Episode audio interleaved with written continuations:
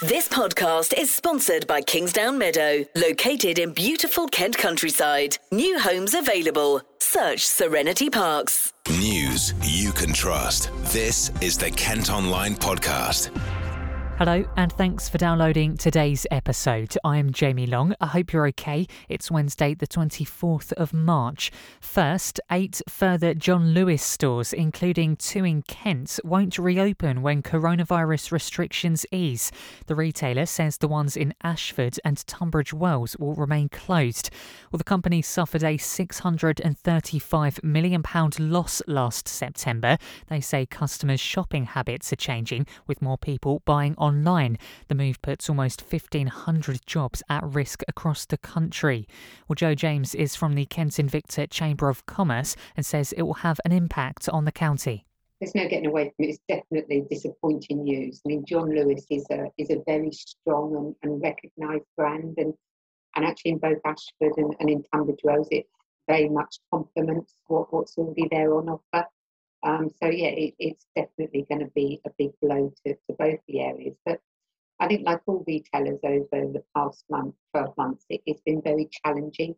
Um, and I think tough decisions have had to be made by all retailers, and they need to make these tough decisions probably to secure the future of their brand.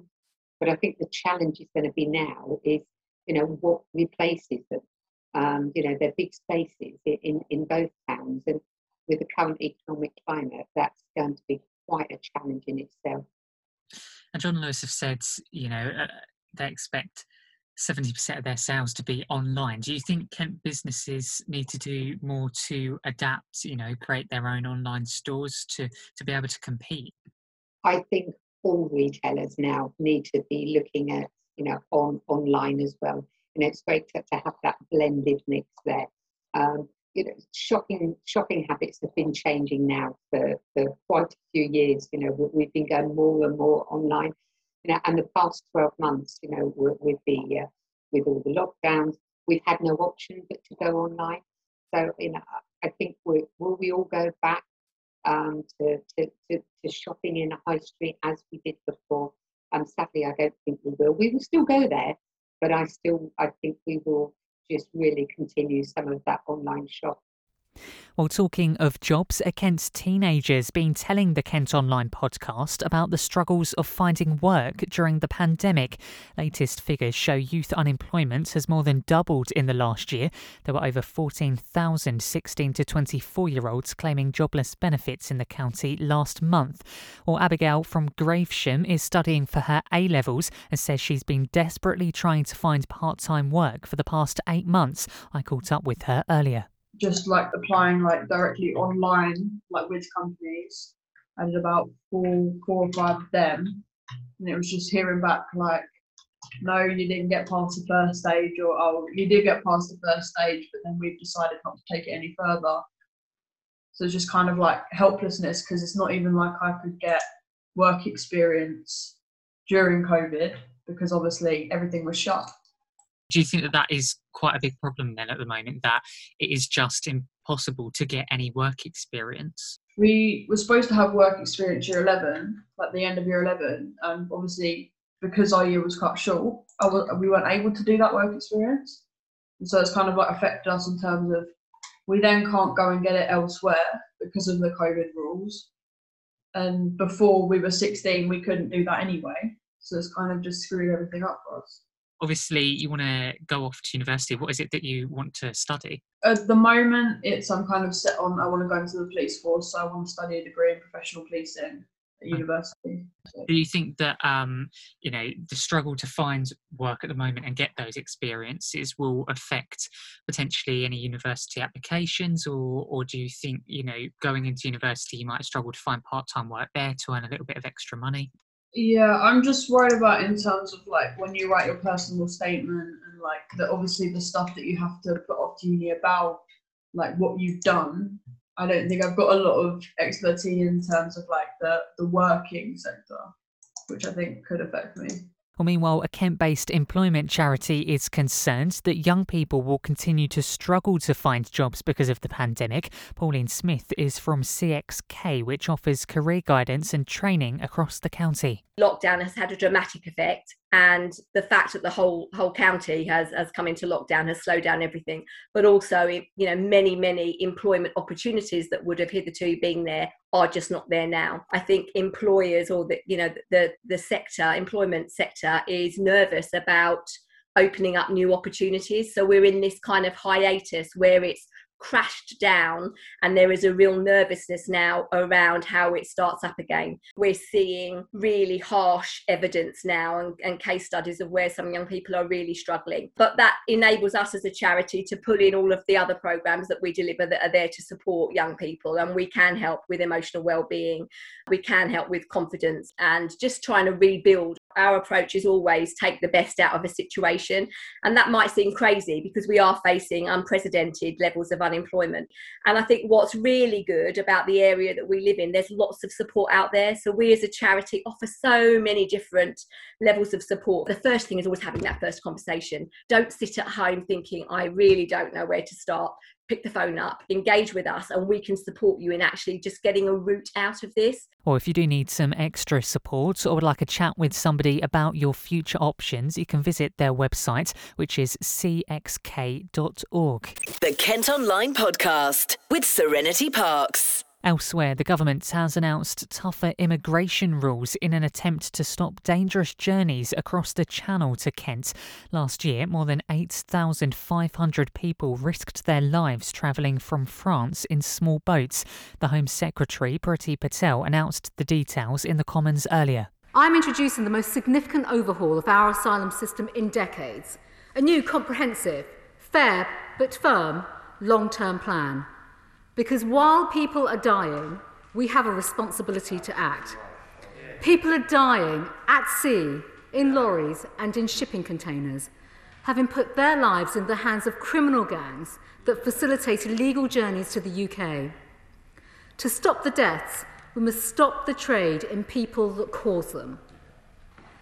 At the heart of our new plan for immigration is a simple principle fairness.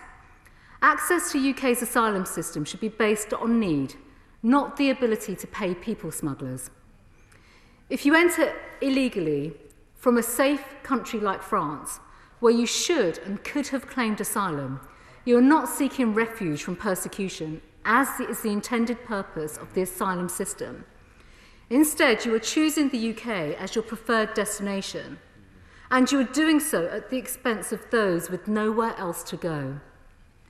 Our system is collapsing under the pressure of parallel illegal routes to asylum, facilitated by criminal smugglers. Well, Bridget Chapman is from the Kent Refugee Action Network and has told the Kent Online podcast what she thinks of the new rules. What they are doing is um, casting aside anybody that's come via a, a different route. There is no asylum visa that you can fill in from outside the UK. You have to physically get to the UK to apply for asylum, and, and those people need sanctuary and we can't turn our backs on them. Another question I have is what on earth is she going to do with these people? Because when we were still in the European Union, there were ways of transferring those people to different European countries that they'd come through. Well, we're out of Europe now, and that agreement doesn't, it's, it's not in place anymore. I just think this is talking tough. Um, there's some a couple of bits that sound generous, but really will only affect a small number of people and and she's demonizing a huge number of other people that, that need our help and, and we shouldn't fall for it the kent online podcast with serenity parks now, Wednesday means it's been Prime Minister's questions, and Kent MPs called on the PM to back a campaign to stop the closure of Chatham Dockyard. Here's Rochester and Stroud's Kelly Tolhurst asking her question virtually earlier. I am now opposing the closure of what today is Chatham Docks, with the loss of over a thousand skilled jobs this regionally important asset, home to successful maritime and construction businesses, all growing in spite of COVID to make way for flats, short term profit for the landowner at the expense of long term economic and environmental benefit. Does my right honourable friend agree with me, local councillors, and the Save Chatham Docks campaign that coastal infrastructure plays a significant role in the growth of our local economies, creating jobs in clean maritime technology, contributing to our net zero ambition?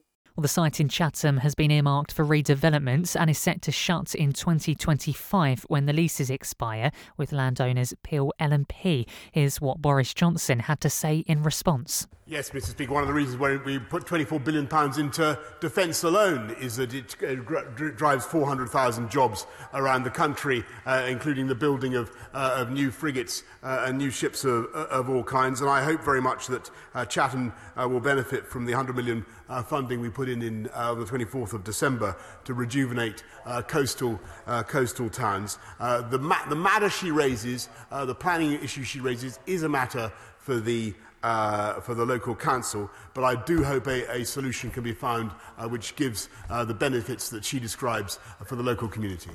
Elsewhere, game consoles and a laptop have been stolen from a children's ward at a Kent hospital. Thieves targeted Ashford's William Harvey, taking hundreds of pounds worth of tech. More than £3,000 has been raised to replace the stolen items through a Just Giving page. Police investigating the death of Sarah Everard have thanked residents in Sandwich after ending their searches.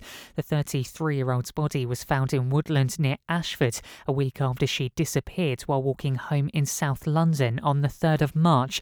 The commander of the Met Police says they're immensely grateful for the support of residents during their operation. Kent Online News. And finally, the family of a Medway man who survived eight heart attacks have set up an online fundraising page to help the medics who are saving his life. 54 year old Terry Burrell has spent the last six years in and out of hospital after being diagnosed with kidney failure. He's also suffered major organ failure whilst in intensive care. You can find out how to donate and read more of Terry's story at kentonline.co.uk. Well, that's all for today. Thanks for listening. Don't forget you can always subscribe to the KM News app. That will give you access to all of the KM Group newspapers. Just head to subsaver.co.uk. News you can trust. This is the Kent Online Podcast. This podcast is sponsored by Kingsdown Meadow, located in beautiful Kent countryside. New homes available. Search Serenity Parks.